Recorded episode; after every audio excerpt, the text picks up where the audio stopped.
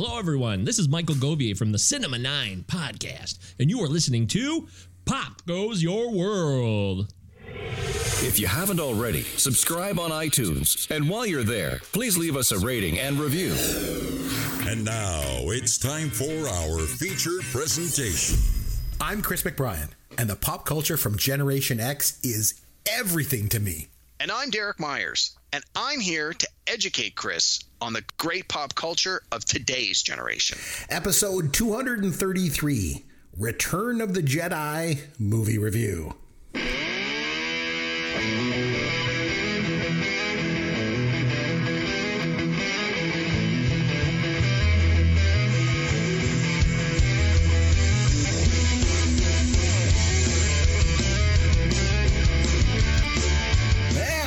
McBrien along with Derek Myers, and this is Pop Goes Your World, the pop culture podcast for the generations. Now, this week it was time for Derek to nominate a movie from our most recent pop culture fantasy draft year. That was 1983. So Derek decided to go with the the final movie in the original Star Wars trilogy, Return of the Jedi. This movie has been rehashed a million times over the last 40 years. So we're going to do everything we can this week to, to bring a fresh perspective to it. But before we get to this movie, Derek, what pop culture can you educate me on this week, my friend? Hey, Chris. Uh, well, I had a chance to watch uh, a fair amount of new stuff, actually. Mm. I, will be very Good. surprised if you've seen any of these things. No, you need to educate me on this stuff. I don't right. watch any of this stuff. Well, well, let's start with the TV. Okay. So uh, I think I mentioned on an episode a few weeks back uh, that I started watching 30 Rock. So I'm oh, still yes. still yeah. going through. I, I, finished season three. I finished season four. I'm about halfway through season five. The show ran for seven seasons, so I got a fair amount to go still. Mm-hmm. It's great. I, I'm enjoying it more and more as the show progresses. It's one of those shows that just really once they got the the idea of like what are these characters like? What are the personalities? Once the performers really understood what the characters were all about the show just went from good to great and i'm enjoying every minute of it. I'm going to be very disappointed when i get to the end that there's none that there's none left but i have two and a half seasons to go. So if anyone's looking for something to watch and you haven't seen 30 rock give it a try. I was I was sort of a Johnny come lately to this. I had never watched an episode when it was on real TV. I only started watching it about a month ago, and I'm really enjoying it. So it's two giant thumbs up for me on 30 Rock. Uh, I gave a show called Goliath a chance. Now, Chris, you had posted on social media earlier this week, as you do from time to time. Mm-hmm. Hey, hive mind of the social media world, what should I binge watch? And somebody suggested Goliath, and that's something that mm-hmm. I had I'd heard someone suggested that to me a while back, and I was like, okay, I looked at it. So it's uh, it ran for four seasons. And it stars Billy Bob Thornton as this curmudgeon, down on his luck lawyer who, you know, used to be a great lawyer and now he's having, you know, he's fallen on hard times. And and it's like a it's a legal drama, legal show. And it had a pretty decent cast, and I like Billy Bob Thornton most of the time. I mean, he's a pretty decent actor, even if you maybe aren't in love with the kind of roles he takes on. Like he's definitely talented. And uh, I watched it. I think it was eight episodes of, in this first season, and they're about an hour a piece. And honestly, I didn't really like it. I uh, I thought it, the performances were good, but I don't know. I just the character was so uh, he didn't really have any redeeming qualities in my opinion. It was he reminded me of of Doctor House, except House always had sort of a little bit of a lovable side, uh, despite being a you know this this grouchy know it all. I want to do it my way. I'm going to buck the system. Uh, it sort of felt like that, but in sort of the worst possible way. So. I, am not giving it anymore. I gave it one full season. That was enough for me. I know people love it. I know it got great scores, but just didn't do it for me. So for those who suggested Goliath, appreciate the recommendation. I didn't I didn't love it. I had a chance to watch the latest one-shot offering from the Marvel Cinematic Universe on Disney Plus. So we're coming into Halloween and they put out a 1-hour special called Werewolf by Night. Now, Werewolf by Night is the name of a comic series that ran, I think, in the 1970s. It was sort of a, a horror comic. Uh, the character Moon Knight, who recently has made his appearance, his first comic book appearance was in an issue of Werewolf by Night.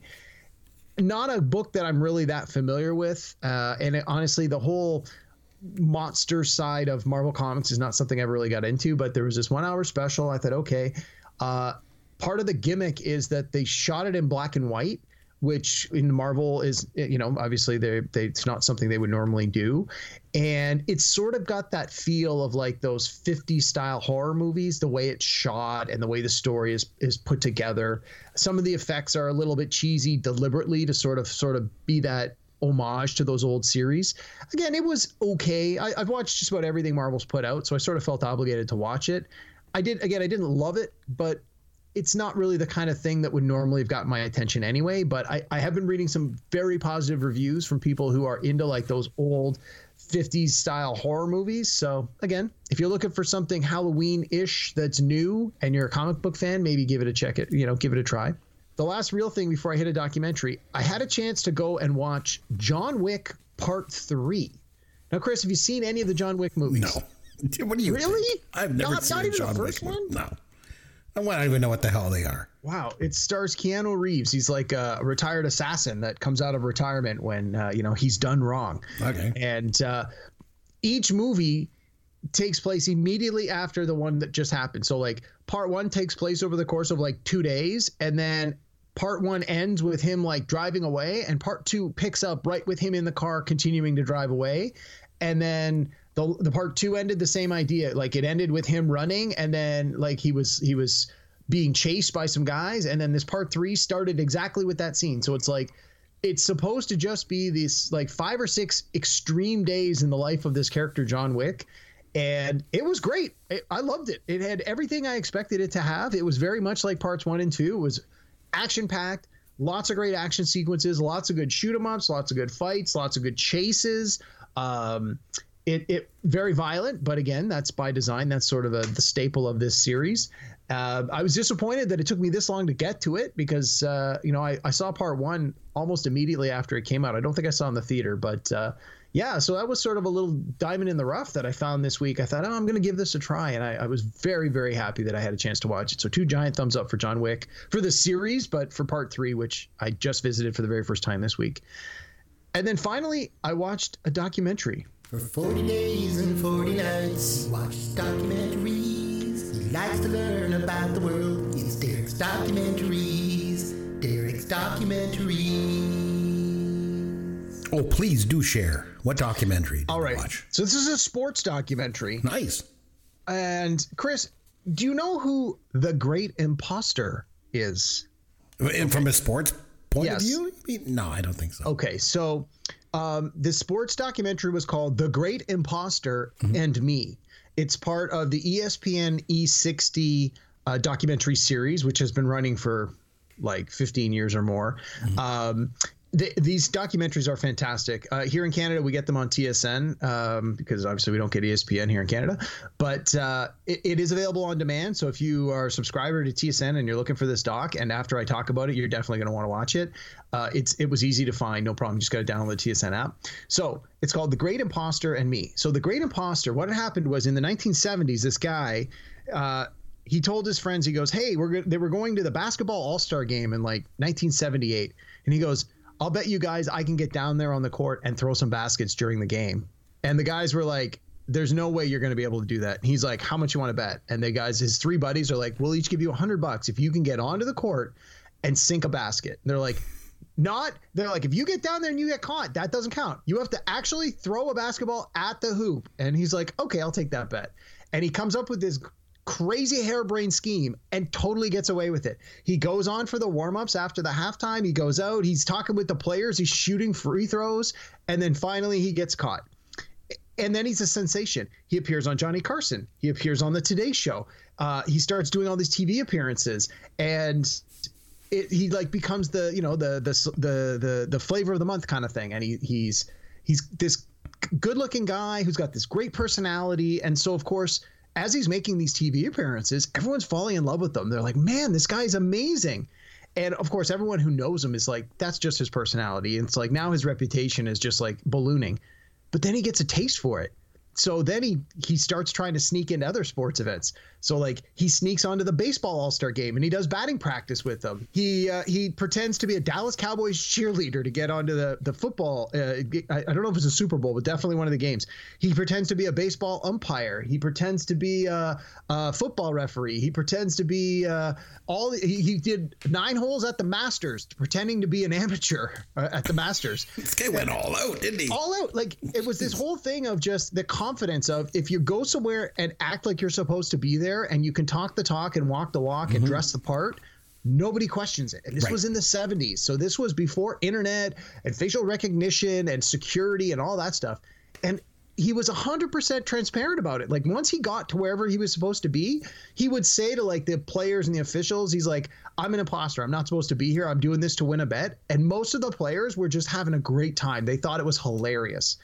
So the first half of this documentary is all about this guy called the Great Imposter and how he like constantly and of course every time he does this he eventually does get caught in each circumstance. He goes back onto the johnny carson show. He goes back to the today show. He goes back to good morning america. And they keep having him on and they keep talking to him about like how are you able to continue to do this? And so he's but again his personality is such that everyone just wants to hear his stories. So that's the first half of this documentary. And on its own that would be a great documentary Unfortunately, in the early 2000s, this gentleman developed uh, esophagus cancer and died. Well, not long after that, it was discovered that as a young man, he was a sperm donor. And so when the the 23andMe genetic testing started to become a thing, people can do their genetic tests and it'll say like you are 20% German and 30% Italian and whatever. And so all these people were doing that. And then there's a button that can say, click here and we'll put you in touch with other people that share your DNA. Well, what ended up happening was this guy, because he was, he met all, like, he checked all the right boxes, his sperm was used like 40 times. So all of a sudden, all of these children that were fathered by this same guy start meeting each other online through the 23andMe app. That's why it's called The Great Imposter and Me. And so, of course, this doesn't happen until after he dies. And so then it's the ramifications of like, well, how does his quote unquote real family interact with these people who are genetically also their family? So it's just this like insane story. The first half is all about this guy who fakes his way onto sports teams. And then the second half is all about all of these children that are now uh, you know that that he fathered uh, through uh, through uh, artificial insemination. Like there's no there's no foul play. He wasn't cheating on his wife or anything like that. It was just all of these kids start like realizing, hey, I have 40 brothers and sisters. So no, it's fantastic. This this is a, an awesome documentary. It's called The Great Imposter and Me. It's part of the ESPN E60 doc series. Check it out. It was amazing. Wow, it sounds very interesting. So, yeah. Wow. It's only an hour and 10 minutes, so it's it's not even that long. So um, we mentioned that in addition to being podcasters ourselves, Derek, you and I also listen to a lot of other podcasts, don't we? Definitely. So I wanted to give a shout out to one that I've recently discovered that is right up my alley. It's called Vintage Video. It's hosted by Patrick O'Reilly, Jesse Bayless, and Richard Wells. And their mission is to go back and watch every single major release feature film of the 1980s. They start with 1980 and they chronologically go through every single movie released that year. And then they move on to 1981. And, and they don't just gloss over these movies. I'm talking like they give an hour long podcast episode to each film. I mean, where else can you find an hour long podcast with three people talking about Kill and Kill Again? The, the movie that I mentioned last week, Derek. Yeah. The one on the Xumo app. And the thing is, in a lot of cases, they're just watching these movies for the first time themselves. So you get this fresh take on things. I, I really like this podcast a lot. Vintage Video, it's called. And Patrick is is kind of like the, sort of the lead host. Like he does this deep dive on the plot, and he walks you mm-hmm. through the entire film, scene by scene. And they they drop in a lot of clips, like sound clips from the movies. I'm not sure how they get away with that. I don't know whether they secured the rights to the sound bites. I don't know. Who knows? But I've really been enjoying it. And so what I like to do is I like to go back and pick out some of the hidden gems from that time. And you know me, Derek. I've got a lot of those. Yep. from like 1981 and stuff. And then I like to see what their take on the movie is. They they don't always, you know, share my thoughts on the movies. So, for example, I love Continental Divide with John Belushi. They all hated it. And to be pretty fair, pretty much everyone I've ever met hates that movie. You know, so I still love it. I don't care. But so if you like old movies like I do and you appreciate like a real deep dive on them, think about giving vintage video a listen. I don't think you'd be very disappointed. It's really good. Maybe maybe we can convince them to come on here with us sometime as guests. That would be really cool. So Yeah, no kidding. All right, I've also got this for us. Here's your dad joke of the week. Since we're doing Return of the Jedi this week, I thought I'd do a related dad joke for you, Derek. Okay? Okay, okay. Derek, why are Ewoks not meant to be left outside? Hmm. I don't know, Chris. Because they're Endor pets. Oh man. Wow, that sucked. These are these get worse. I am a super nerd. Dude, I don't know how you didn't get more girls in high school. Or guys for that matter. I got nobody. Nothing. You're a To man. Just club them over the head and drag them Yeah. home. Oh my my my. And I play a lot of Dungeons and Dragons. You're not a nerd. Oh, they, Women love well, yeah, they do, but they're all nerdy women. So The Fonz is 73 years old. Raiders of the Lost Ark is basically Steven Spielberg giving a master's class on how to make a movie. I found a Fonzie shirt that I want I for saw Christmas. it, yeah. And my wife was like, You're not getting that. Can I finish? Can I finish? okay, I'm finished. Before we get into the movie, our producer cut you off there with the with the drop. Are you saying my dad jokes are getting worse and worse every week? Your dad jokes are getting worse and worse. I mean, I would think you're at least getting becoming a better dad. You're becoming a worse dad joker. Hmm. I don't know. I disagree on both those counts. Okay, so we're, we're going to talk about Return of the Jedi this week. So, as we mentioned off the top of the show, we recently held another one of our pop culture fantasy drafts. And, and Derek, congratulations again, because you took home the trophy. For Thank you, sir. With a ruling of six to three from our panel of judges. So, you know, good for you.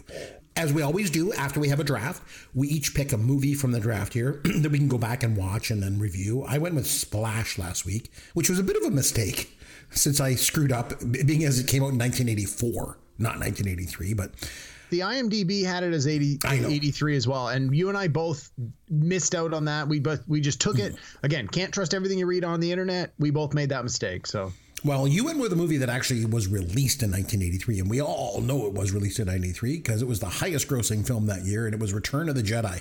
I am a bit curious to know why you wanted to go back and watch that movie. We've never reviewed Star Wars or Empire Strikes Back on this podcast, and I know you've mentioned previously that pretty much everything Star Wars has been done to death. So why Return to the Jedi, Derek? So I found that, at least in my experience, Return of the Jedi tends to get a lot of hate. Empire Strikes Back tends to get a lot of love as being, you know, the best sequel ever, and and arguably from a lot of people, they they feel it's the best of the Star Wars movies that has ever come out.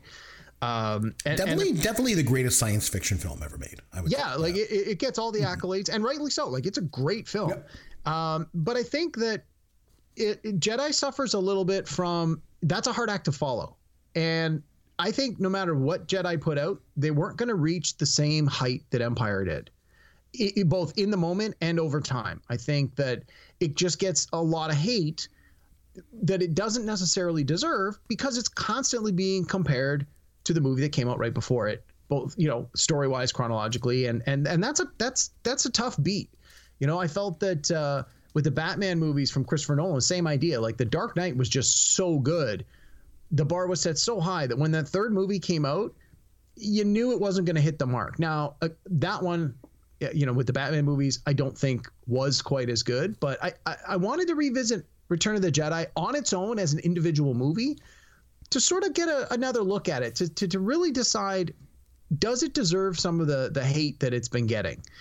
Because i i don't honestly i don't think it does especially now that we've had an opportunity to watch episodes one two three and episodes seven eight nine like those movies have had a lot of a lot of haters there's been a lot of criticism for a lot of reasons and i wanted to go back and see how does return of the jedi hold, up all these years later having now these other things in our in our frame of in our frame of vision And I know maybe you haven't seen all of those uh, pieces. Maybe you've seen the movies, but not the TV shows, kind of thing. But I wanted to go back and revisit it. And and we were talking beforehand. We probably could have done this podcast without either one of us ever going back to watch Return of the Jedi. We've seen it so many times. Mm-hmm. We could talk about it, talk about it, talk about it. But I did go back and watch it. And I haven't actually sat down and watched it start to finish in probably 10 years or more. And I think the last couple of times I did watch it in its entirety was in a binge of Star Wars Empire Jedi. So I always seem to get it as that third part coming off of that Empire Strikes Back high. And so I just wanted to watch it by itself. And I think that was very helpful way to watch it. And I think it I've got a few things I want to talk about through the course of this discussion that I think that really helped bring to bring to light. I did the same thing as you. I just I watched it recently. I watched it just last night on its own with nothing else, like out of context of the other films. Um, in regard to the box office that year, it was the king in 1983. Oh yeah, 247 million dollars. It it finished over over a hundred million dollars more than the second place film, which was Tootsie, and then Flashdance was third. Trading Places and War Games rounded out the top five. Uh, Jaws 3D didn't make the top 10, believe it or not. Neither did Porky's 2 the next day, unfortunately. So th- you, you mentioned a really interesting point, and I just want to circle back to it because Return of the Jedi is often considered to be like, like an also ran in the Star Wars universe. And, and I, I get it, like you said, like, I mean, but I just want to put things in perspective. So this might be a little bit difficult for a younger generation to fully appreciate. But back in 1977, a single movie literally changed the world. It's hard to grasp a world without Star Wars. But when it came out, it changed everything. Like it changed the way movies were made. It changed the way people around the world thought of movies. Like changed so, fandom. Absolutely. Like the way people interacted with films, right? So Star Wars is at the top of the pedestal when it comes to movies, I think just in general. But and the other thing too is at the time, like sequels were not a big deal. They were almost always inferior to the first film. They yep. were usually hokey. Like if you think of like the Planet of the Apes movies back in the 70s. Oh so yeah. They weren't they, sequels were never really taken all that seriously. And then along comes Empire Strikes Back, like you mentioned, without a doubt the greatest sequel in movie history. So in all of that perspective, Jedi doesn't stand a chance. You know, of it's never going to live up to the standards of those first two movies. I also I think it's I think it's grossly underrated though if, if that's humanly possible. Yeah, um, no, I, I, I got to agree. After watching it again, this like I just honestly I just watched it today. After watching right. it again today, I do. I think I think it's underrated in the grand scheme of things, given how diluted the Star Wars brand has become. Where would you rank Jedi though in the Star Wars universe? Number three. And no, so, no, so, number four. Sorry, I think okay. Rogue One. Is, I think Rogue One is better than Jedi. Interesting. So number one for you is Empire. Yeah, I think number one would have to be Empire. Well, I don't know. It's that's a tough one. One, I think between Star Wars and Empire, it's a it's a coin flip. Depends on the day of the week, but yeah, I think Empire would probably going to win that coin flip more often than not. So I would probably go Empire, Star Wars as a one-two nose and nose to nose tie, and mm. then a, the next big step would be Rogue One and then Jedi. And I think Rogue One and Jedi are like right there next to each other. You know, for me, my top three movies of all time are Star Wars, Raiders of the Lost Ark, and Jaws, and they're interchangeable. So Star Wars is yep. number one for me, Empire is number two, and Jedi is number three. Yeah. All this. But, um, you know, keep in mind, you know where I stand on this issue.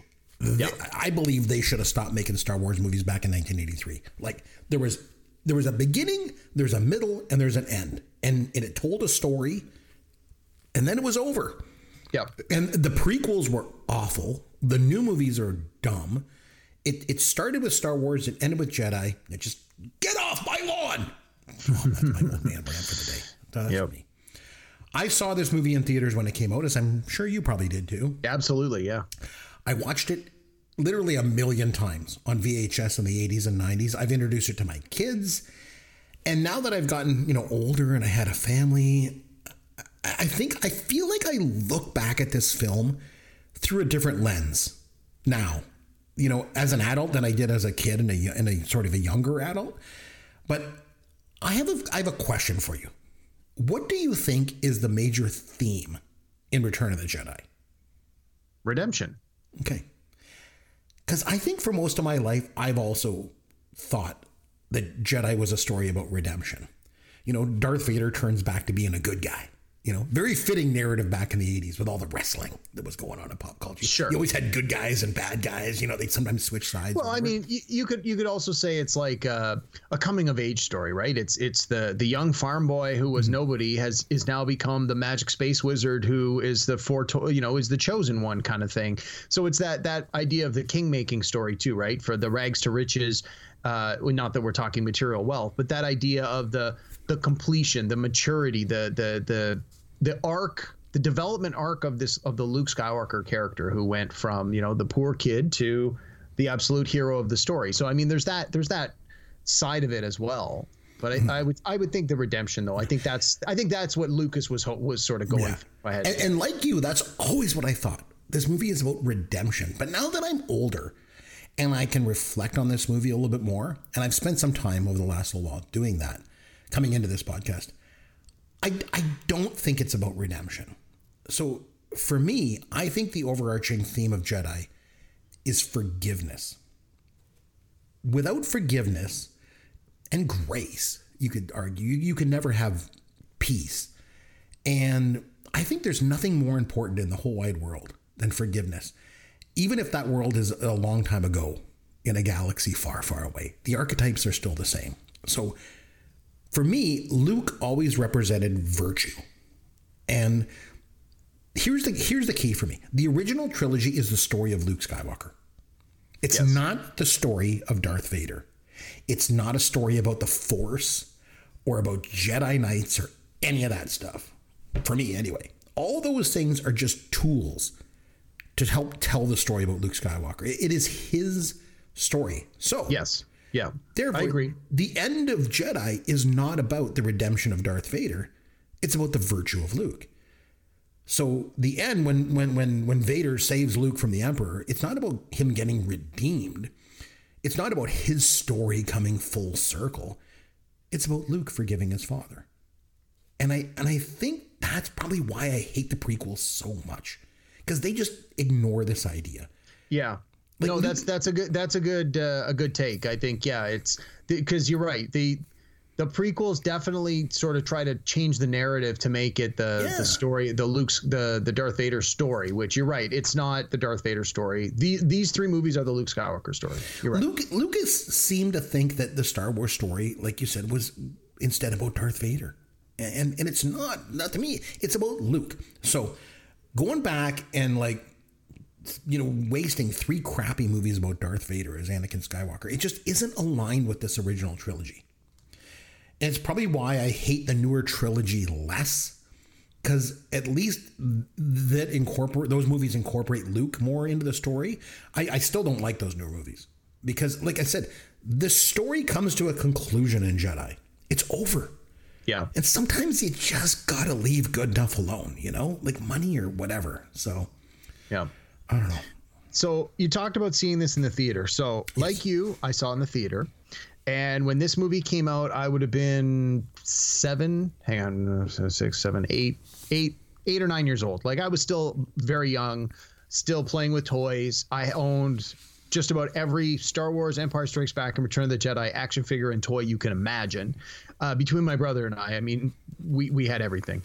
And this one I definitely was I, I remember seeing the theater and this was still at a time where uh, home videos weren't like VHS players were were still just sort of coming onto the market so not More everybody had a 84. VHS 84 Yeah. is when it kind of then exploded. Yeah. yeah, so you couldn't just go home and watch it whenever you wanted. So I do remember, like with the other ones, the movie came out, it had a long theatrical run, and then it was re-released at later points, as as so many great movies from the early '80s were. Like I can remember E.T. was re-released. I can remember them bringing back Star Wars, Empire, and Jedi for special occasions in the theater because people had no other way to watch them and it was an easy way for the producers to make more money it's like let's just throw them back in the theater people will pay to see them again and and of course i did and uh, so i can definitely remember seeing this in the theater multiple times and then of course I, i've paid the nerd tax throughout my life i bought the star wars empire and jedi on video at least three or four different times in different different formats of video i definitely bought them on dvd more than once i bought them on blu-ray I have paid that nerd. T- my buddy uh, uh, Paulie, uh, you know, from Kim's Convenience, that he coined that. He's like, Star Wars is a nerd tax. He's like, every Star Wars fan, when they put out a new version of Star Wars on a new format, they buy it no matter what. Even if you already own the seven previous versions, it's still Star Wars. You're still going to buy it. It's just a straight up nerd tax. Oh, we put special features on it. Buy it again. Nerd tax. Oh, now we've got us director commentary with behind the scenes. Okay, buy that one too. Nerd tax. So I've paid the Jedi nerd tax over and over again, and and honestly, I probably will if they put them out again. I can't help myself. Um, but no, this this movie definitely. I this although I did see all three original movies in the theater, this is the one I was I have the most memory of because I was oldest when it came out. Like when the first two came out, I was still so so young. I, I don't really remember a lot of the theatrical experience, but this Jedi, I absolutely remember so many of the different times I saw it in the theater. I remember playing with the toys. I remember reading the comic books. I remember playing, you know, playing just like you go out on the playground with your friends, like, we're going to play Star Wars today. And it's like, okay, I'm Luke and you're Han. And you would like just pretend to be Star Wars. Like that was a thing you did when you were little kids. And yeah, this, this movie definitely, uh, was a huge influence on me. I remember the movie looked great in the theater, of course, on the big screen and everything. And then, but my relationship with it was more on VHS through the 80s. And then I remember a couple years ago, I was over visiting my parents, and they've got this. My, my parents are getting older, so they decided they're going to get this big screen TV for their living room. It's almost like too big for their living room. So they they put this TV in there, and Return of the Jedi's on when I go over there to visit. So I'm like, sorry, I'm putting this on put the movie on, and they the TV they bought was one of these 4K TVs, you know, where they try to make it yep. look like it's 3D, you know, but they had one of the first versions of this TV, so the technology was substandard.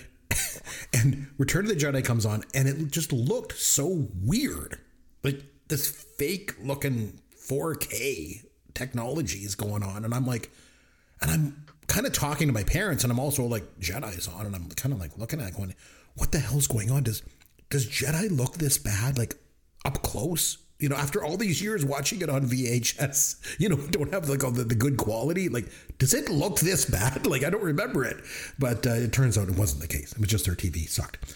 Um, but speaking of that, there, there, and you mentioned this up top, off the top, there have been a lot of criticisms of this film you know, over the years. And I think we could touch base on a couple and just address them.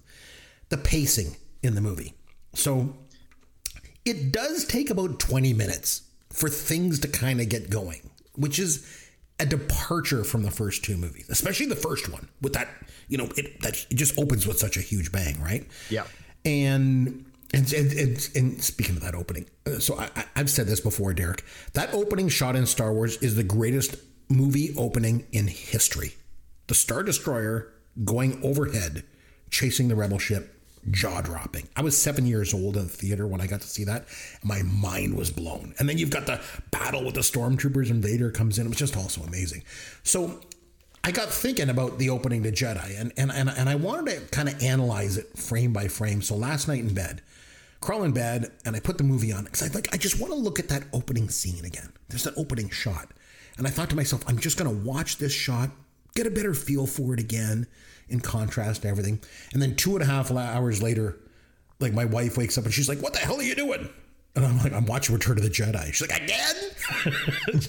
I just I can't help it. It's so good. So, oh man, so good. Um, what do we think about Solo? I want to talk a little bit about Han Solo in this because Harrison Ford, quite famously, wanted his character to die in the second movie.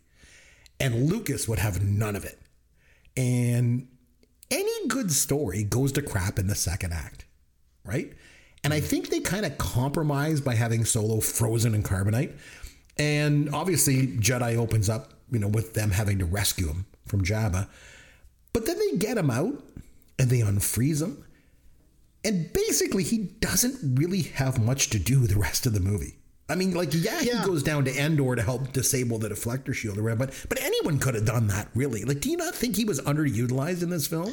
Yeah, I, I did. I definitely felt that on this go through. As uh, I just felt he. Um, Yeah, he didn't. He didn't really have any standout scenes other than the part at the beginning in Jabba's palace when he's when he's blind and he can't see, and a lot of that is played for humor and the fact that he's shooting a blaster and he's like, "Hey, I thought you were blind," and like so that that sort of works as part of the the the scene, uh, the rescue. Uh, you know, uh, we'll call it a rescue scene, but it's like a 25 minute scene.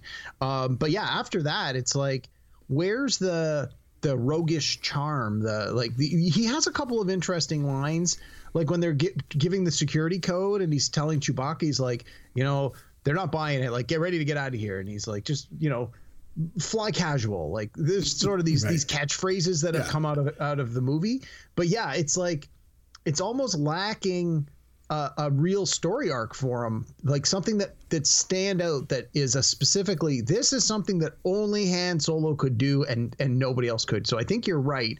I mean, they do try to play it up a little bit in the fact that he always seems to have bad luck, but then something good comes of it. Like the little things, like when he's sneaking up on the stormtrooper and he steps on the twig. It's like, uh oh, right. now the guy knows it, and then it's it's played out. But but yeah, it definitely felt that. Uh, Jedi Return of the Jedi is definitely more the Luke Skywalker movie, and the other characters really don't. I didn't feel got the the same kind of treatment they got in the first two. I I'm glad that you mentioned um, Harrison Ford in the early part of the movie, like when he he gets unfrozen and he's going through like the hibernation sickness and all this, yeah. and he's blind because.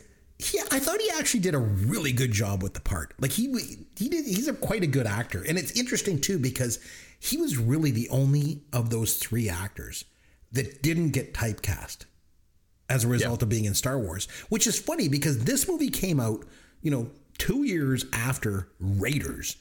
And if you think about it, like Han Solo, the, the same actor played Han Solo, plays Indiana Jones, but you don't confuse the two in any way. And it's not like he changed his appearance all that much in Indiana in uh, Raiders Lost Ark. Okay, he wore a fedora and didn't shave all that much. Right. But other than that, like, didn't do a whole lot. But the, you do not even conflate the characters in any way. So I think Harrison Ford is a very, very good actor. So, uh, okay, another thing I wanted to mention was, was Jabba. So the practical special effects jumped out at me. Yes, agreed. So in all the right ways. Than, yes, so much better than CGI. And you know, I'm always harping on this.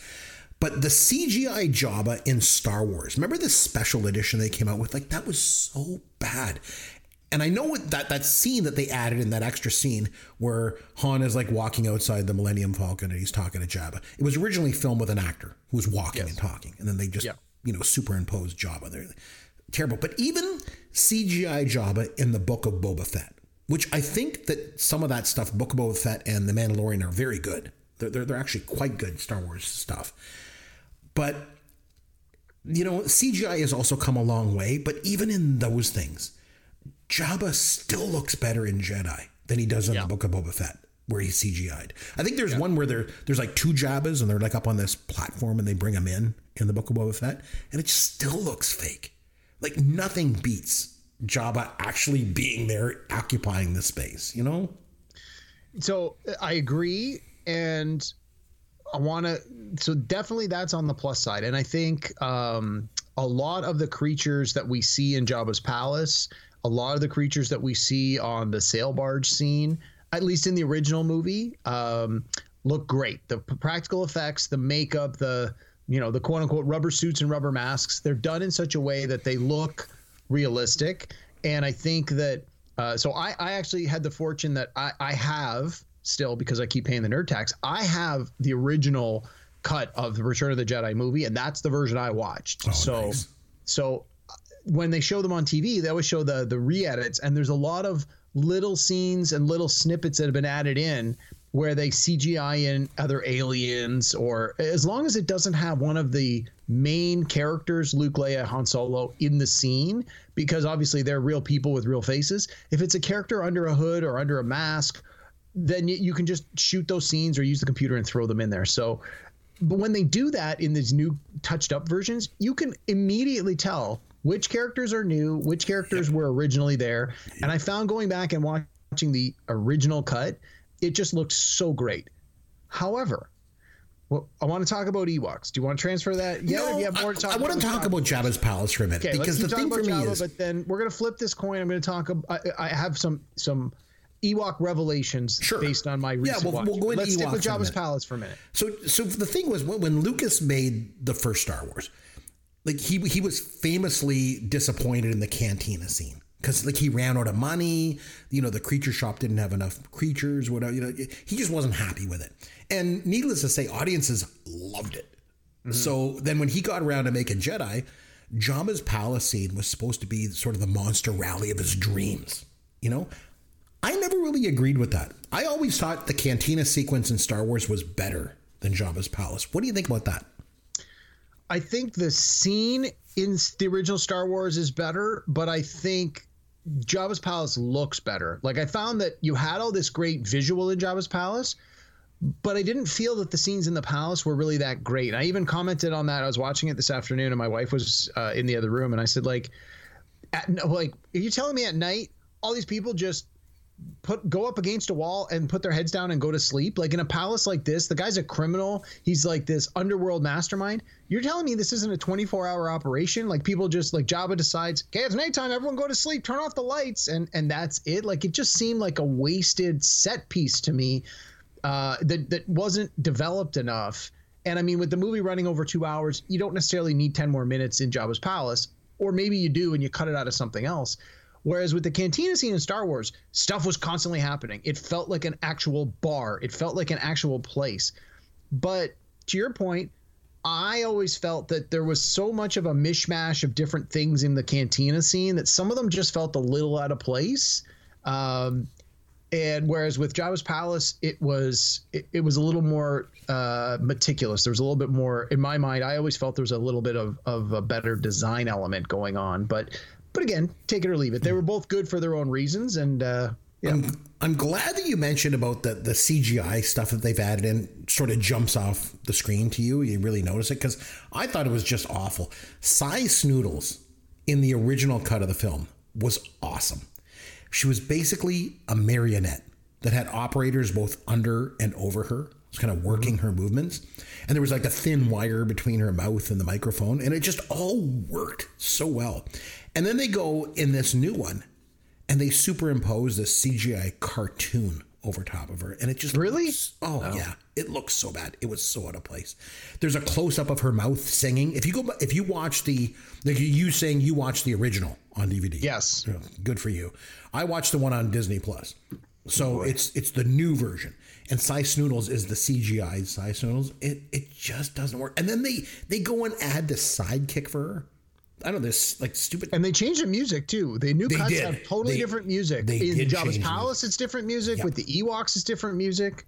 and her her like I don't know like backup singer or something. He look it looks like a goat with a beard or something. Like it just it looks like this CGI cartoon. It just the it ruined the whole scene for me. So, but I mean, you wanted to go on to the the uh, the Ewoks, so we'll do that. Yeah, and then, so- then we can go back. So I want to talk about the Rancor and the Sarlacc too. So All right. So I think this is the reason most people yes, crap on Return of the Jedi is they feel the Ewoks ruined the movie.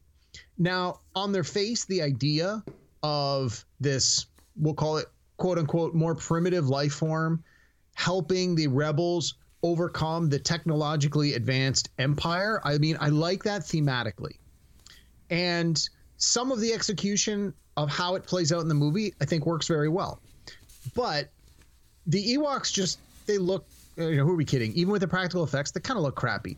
And that that's always bugged me and I think that's always bugged a lot of people. So I was trying to this time through I was trying to come up with more than just the the statement I don't like the Ewoks. I wanted to be a little more critical. Like what can I offer as feedback? And I think I really realized the two main things of why I didn't like them and why I don't think they worked.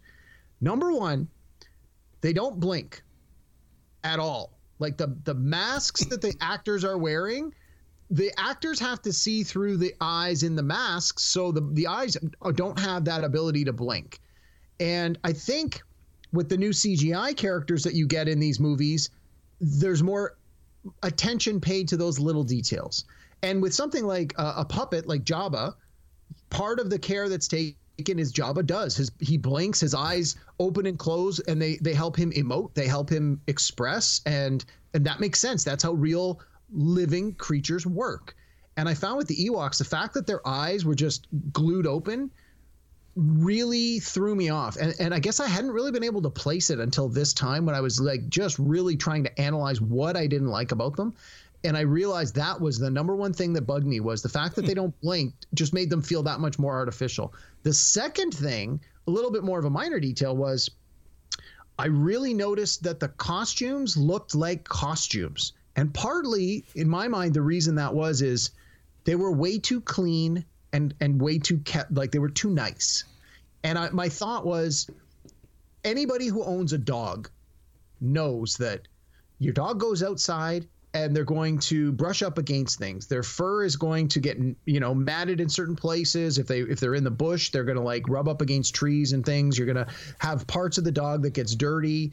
And I felt with the Ewoks, the, it just literally looked like these perfect costumes that had come from the dry cleaners. I felt if they were a little dirtier, a little matted in places, um, I think that would have helped me accept them as real creatures all I kept seeing were actors in suits, and I feel that a lot of people felt the same way, and that's why they don't like them. Now, it's not to say that I think they all need to be replaced with computer generated Ewoks. I don't necessarily think that would have helped anything. But I think for a film franchise that prides itself so much on practical effects, I really feel that the Ewoks were a huge misstep. This was this was this huge undertaking to to create hundreds like clearly hundreds and hundreds of, of extras and actors in these costumes. So they obviously had to just produce them as fast as they could to, to meet deadlines. But come on, it's it's like you think of like some of the zombie movies you have today. Over time, they've learned like there are ways to make extras who are playing zombies look more zombie like and i think this was the problem is because it was sort of the first time this kind of thing was undertaken on this kind of a scale they didn't necessarily have the know-how of how do we make these little teddy bear people look like they're actually really living in the wild. So anyway, hot take by me. I don't know. One thing that I liked about the Ewoks is I think the whole idea of them taking on the Empire with sticks and stones to me is true to the original spirit of Star Wars. Yes. Because if you go back to the first film, when Luke's going down the trench, he doesn't use technology right? He shuts off his computer to go tech free. And then R2 is shot to further kind of take away that whole reliance on tech. Like it's yep. basically saying you can overcome anything, you can defeat the Empire just yep. by using non sophisticated means. And, and I think that's just repeated here in Jedi with the Ewoks. So I don't know. I, I'm fine with the Ewoks. I want to tell you a little bit of a story, if I could.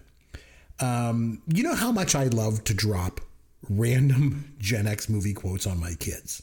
It's because yes, I do. They, they, never have a clue what the hell I'm ever talking about. It's like an inside joke with myself. You know, I, I know I'm, I'm lame that way, but anyway. So one of my favorite characters in Jedi has always been Nien Nunb. You know who I mean?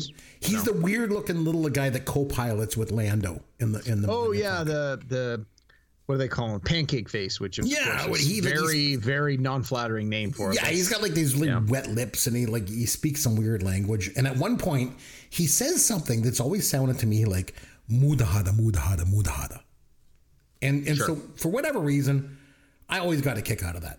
So when my son was really little, I used to like I mean like like a little baby, I would lay him down on the bed. And I used to tickle his belly, and I used to always say "mudahada, mudahada, mudahada, mudahada." he just would do this. and he would laugh and laugh and laugh. And it was like really fun. It was a little thing we did. So, anyway, he gets a little bit older. And then, you know, when he goes to school, you know those things that they have in school?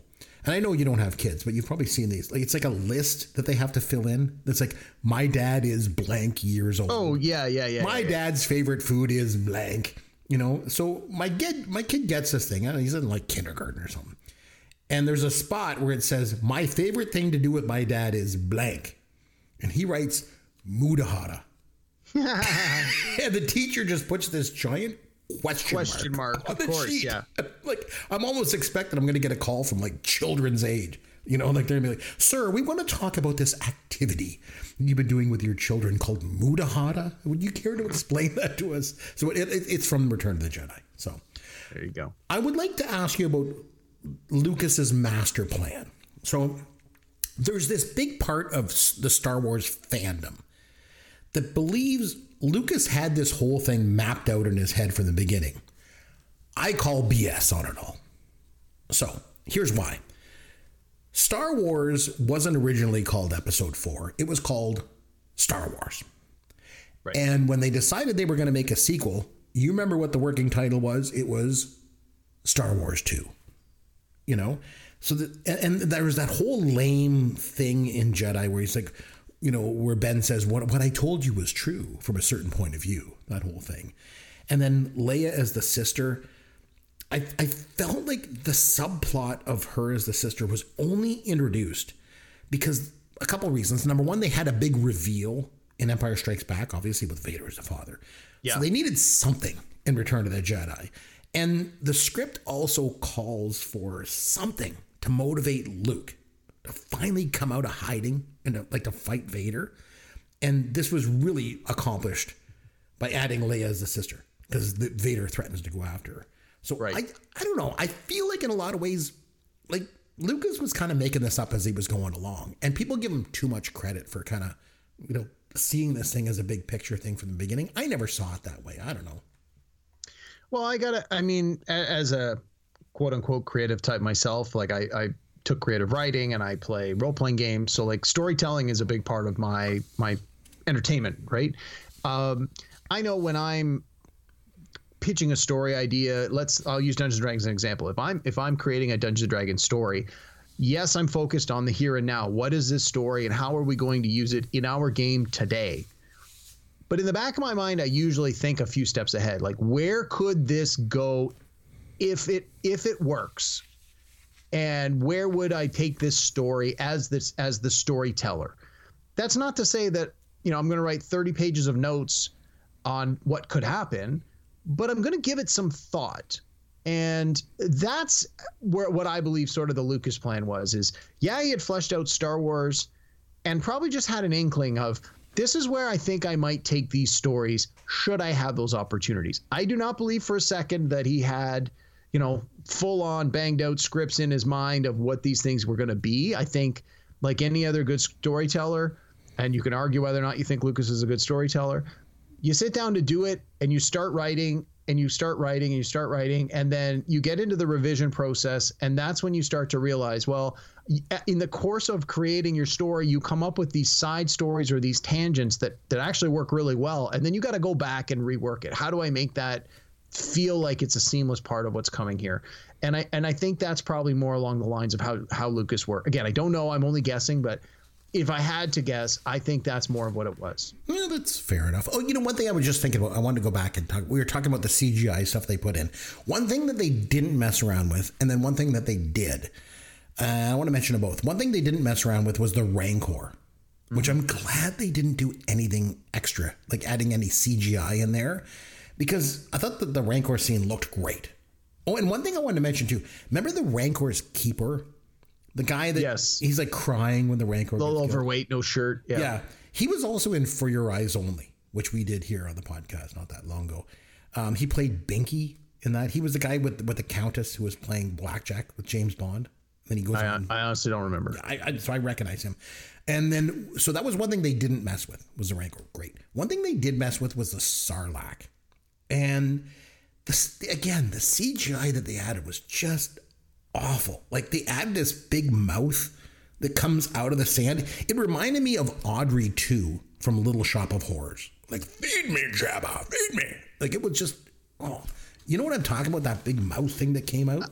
I honestly, I haven't seen the CGI hmm. version in a long time. I don't. Ha- I know they mess with it. I don't remember specifically what right, they did. Because you watched, the, you had the original. DVD. I, I got to get those cut. DVDs off you, so I don't know. Yeah.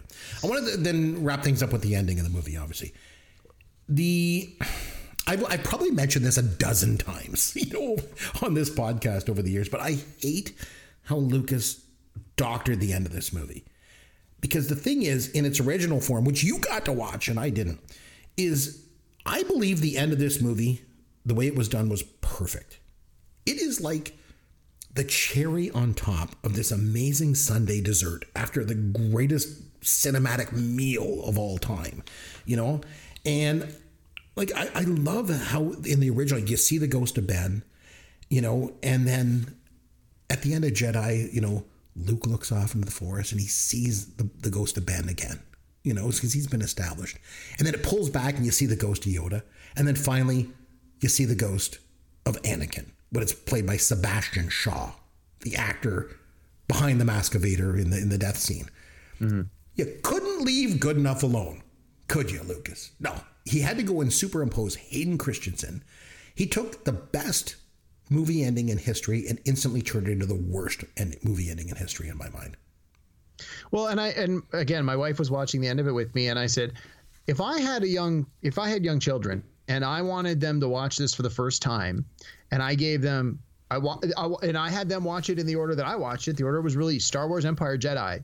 They're gonna watch the end of Jedi and go, "Who the heck is that? Who's that guy?" Because Scowling if you haven't camera. watched Episode One, Episode Two, Episode Three, you don't know who Hayden Christensen, the actor, is. You don't know that he plays the young Darth Vader, and and why would you?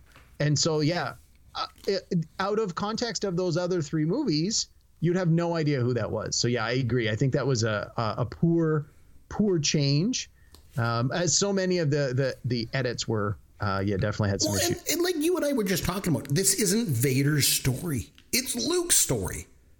And the, the other thing too is is Ben's ghost is is him when he's old before he died. And right. Yoda's ghost is him from when he died. Vader's, nah, let's go back 30 years and have his ghost be Hayden Christensen. Like the whole point of having Sebastian Shaw in that scene at, at that age, you know, showed him, you know, that he's got hair and his scars mm. are gone. And most importantly, he's smiling. Like he was at peace. It's just, it's so perfect. And just got ruined. Yeah. Hey, I want to uh, just a couple of quick points before we move on. Yeah. Uh, pop quiz for you. Sure. What is your favorite stormtrooper armor of all the ones that you've seen in, in Star Wars, Empire, and Jedi? Ooh, that's a good question. You know what I always kind of liked as a kid was the snowtrooper one in um, Empire Strikes Back, where it's got that kind of like that long face, kind of white yep. face shield. I remember yep. having the uh, the figure as a kid, and I always liked that one. So I guess I'll go with that one. My my favorite, honestly, was the one in Endor, the ones that ride the speeder bikes. I just I love them. They had the little like side shields on the side of their helmet. Mm-hmm. I, I I don't know. I always just thought those were the coolest ones. And honestly, that was one of the only Star Wars toys I never had. Never had that specific stormtrooper. Um, so yeah, I wanted to ask you that. Um, a question for you. Mm-hmm. In Star Wars, so much of this story is talked about the dark side and the light side of the Force, and the yep. dark side is the bad side. Would you not think that the Jedi's that are on the quote dark side would call it something different? It's like let's let's be controversial for right. a minute. If we're talking about abortion, you don't have pro-life and anti-life. You don't have pro-choice and anti-choice. Right. Both groups have given themselves a name that they feel positively represents their opinion. Bad so, guys always think that they're good. Yes. You know, and like that, they think what they're doing is the right thing. You know, they're misguided, but you're right. So they wouldn't go and call it the dark side. They would say this is the right side. This is the the, the way, you know. Or the the powerful side. Like mm-hmm. it just it again, it's one of those things. I'm watching this movie for the 30th time and, and it sort of jumped out at me a little bit. And I thought, they kept talking about join us and join the dark side, like, we are evil. And it's like, but villains generally don't feel that they are the villain of their own story. So that sort of bothered me a little bit. Again, I know that the the the audience for this movie from Lucas's point of view is it was like he wants this to be a family friendly for children of all ages. So you got to make it simple. You can't complicate the story. Um, but that sort of that really jumped out at me a little more this time around just because they kept saying it join the dark side join the dark side join i'm like why do you keep calling it the dark side call it what you, whatever you think it would be but anyway, that was the one thing. And all, and also the way they use colors to back that up. If you think about back to the first movie, you got Darth Vader is black, but the stormtroopers are all white. Mm-hmm. But the rebels all wear black, but Princess Leia wears white. It was like, like and even in, in Jedi, uh, Luke, or in the first movie, Luke wears white, but in Jedi he wears black. Like there's all these archetypes of colors too that come into it.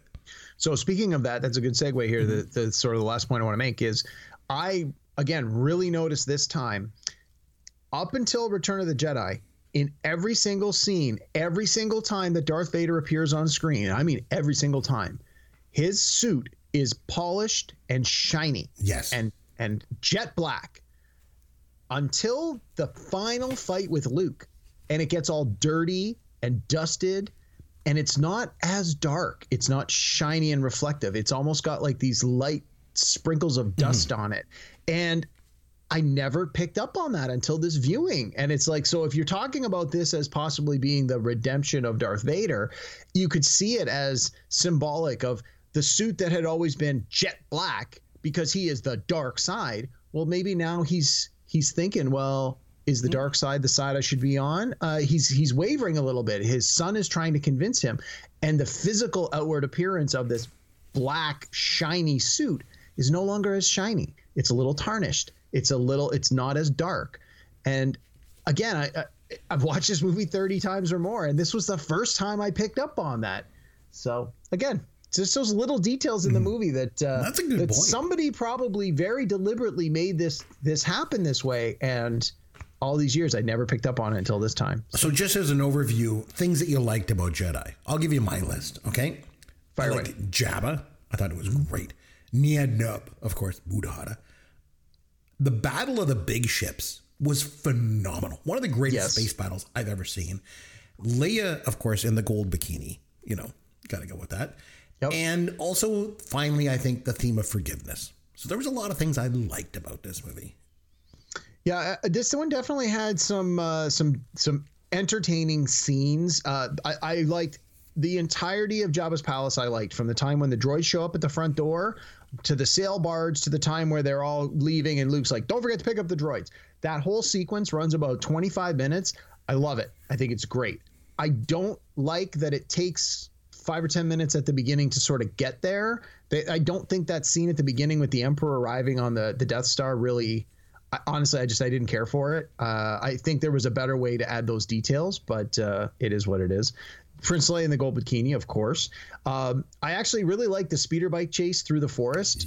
Um, that was a good one, too. I thought it was really good. I thought it was, uh, you know, when you've already done so many special effects spectacles in part one and part two, when you get to part three in Return of the Jedi, it's sort of like, well, what have we not done yet?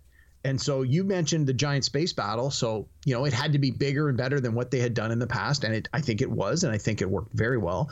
And so yeah, I really like the speeder bike uh, chase through the forest. I thought that worked really really well. So yeah, no, it was uh, again this is this is a good movie. If it, it gets a lot of crap, and I think it's way better than people remember it being. And, I, and if you haven't watched Return of the Jedi in its entirety on its own without watching the other movies, give it a revisit. And for God's sake, if you can find the original, watch the original. Rate it out of 10 for me, if you would. Eight and a half, eight and a half or a nine. I'll give it an eight and a half. I'll give it a nine and a half. Okay, you've convinced me. I'll give it a nine. Yeah, I like it that much. Oh, God, Yeah, no, was it's it's quite good. All right, let's have some. Fun with Caveman. All right, Derek, we are going to do some standard trivia tonight. I'm ask Okay. you some trivia questions, but I'm going to ask you trivia about movie trilogies. Oh, perfect. I honestly, I thought if it's my turn to do trivia, I'm going to ask you about movie trilogies. So I'm glad you picked this topic. There you go. Okay, so I'm going to ask you trivia questions about movie trilogy. You're going to nail all these, I'm sure. All okay, right. we're going to start out with some easy ones. Back to the Future. Okay, one of the most beloved movie trilogies of all time, right? So in the first movie, what speed did the DeLorean need to get to in order to achieve time travel? 88 miles per hour. Yes, it also needed 1.21 gigawatts of power to do that as well. Okay, George A. Romero left his mark on movie history with a trilogy of films about the undead.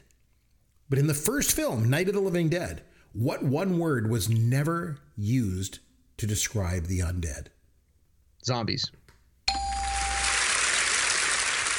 Yes, very good. Okay, the Matrix trilogy. Ooh. Okay. What was Neo's official name in the real world? Uh, Anderson. His last name was Anderson. I think it was John Anderson. Close. Thomas Anderson. Thomas Anderson. Thomas Anderson. Okay. Ocean's 11 was a trilogy. Okay. In the first movie, what were the three casinos the group was trying to rob? You gotta know this. You're Yeah. a Vegas guy. You're gonna nail this one. Yeah, the MGM, the Bellagio, and the Mirage. Yes. Okay. At the end of the second Pirates of the Caribbean film, Oh boy. Okay. what Been creature does Jack Sparrow go to battle with? Oh boy. Um, it's been a very long time since I watched those movies. Let's say uh, Kraken. That's correct. At the end of Dead Man's Chest in Nice. 2006, he went to battle with Kraken. Okay, the Mad Max trilogy. I'm- I'm calling it a trilogy because to me, that later one, the one you made me watch, it didn't really have to be. Yeah, it's Mad more of a reboot Yeah. than- yeah. Okay, so in the second film, what resource was in demand? Gasoline. Yes. Hannibal Lecter appeared in a trilogy of films, Derek, from, from 1991 to 2002, beginning with The Silence of the Lambs. Okay. Well- the second film was titled Hannibal. What was the name of the final film in the trilogy, released in 2002? Yeah, it was. It was uh, Red Dragon was the title. But it was a prequel. It was a prequel to Silence of the Lambs, and it was a remake of Manhunter. All right. Uh, in Jurassic Park 3, Yep. what does the character Billy try to steal from the island? Hmm. Uh, ooh, it's been a while since I saw that. I know the kid was left behind. What does he try and steal from the island? A dinosaur egg? All right. Yes, it was raptor eggs. He tries to steal raptor eggs in his backpack. All right, so Steven Spielberg directed Jurassic Park and The Lost World, but he did not return to direct Jurassic Park 3. Who directed that film? No, I have no idea. You've been mentioned in the um, the the documentary recently about uh, Industrial Light and Magic. That might get it. Joe Johnston. Joe Johnston directed Yeah, that. no, I had no idea. All right, and the last one. In the Omen trilogy, a young Damien Thorne is the living embodiment of Satan on Earth. In the final film in the trilogy, what actor played the adult Damien Thorne? I, haven't seen any of them, so I have no idea. Oh, I like this movie from 1981, The Final Conflict. It was Sam Neill. Sam. Oh, Neill. really? Yeah, from Jurassic Speaking Park. of Jurassic Park, Yeah, that's why I oh, I didn't know that. Okay. So, oh, you did pretty good though. You got most of them right. So you only Nice. missed the last ones. I made them a little bit harder toward the end. I, you didn't give me anything on Lord of the Rings, but I guess that's a trilogy a little after your time. And Yeah, you didn't give me any from The Godfather either, which I was a little surprised at. Yeah, but- no, I had, I had lots to pick from, so I thought oh, I'll just go with a couple of these ones. So the next time we get together, we're going to come back with a topic or a top five list. So we'll do that.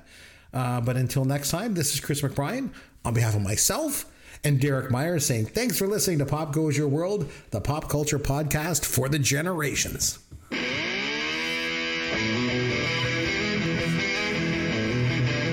Thanks for listening to Pop Goes Your World. You can contact Chris and Derek at popgoesyourworld.com. Please take a minute and review the podcast on iTunes or wherever you download and listen to the show.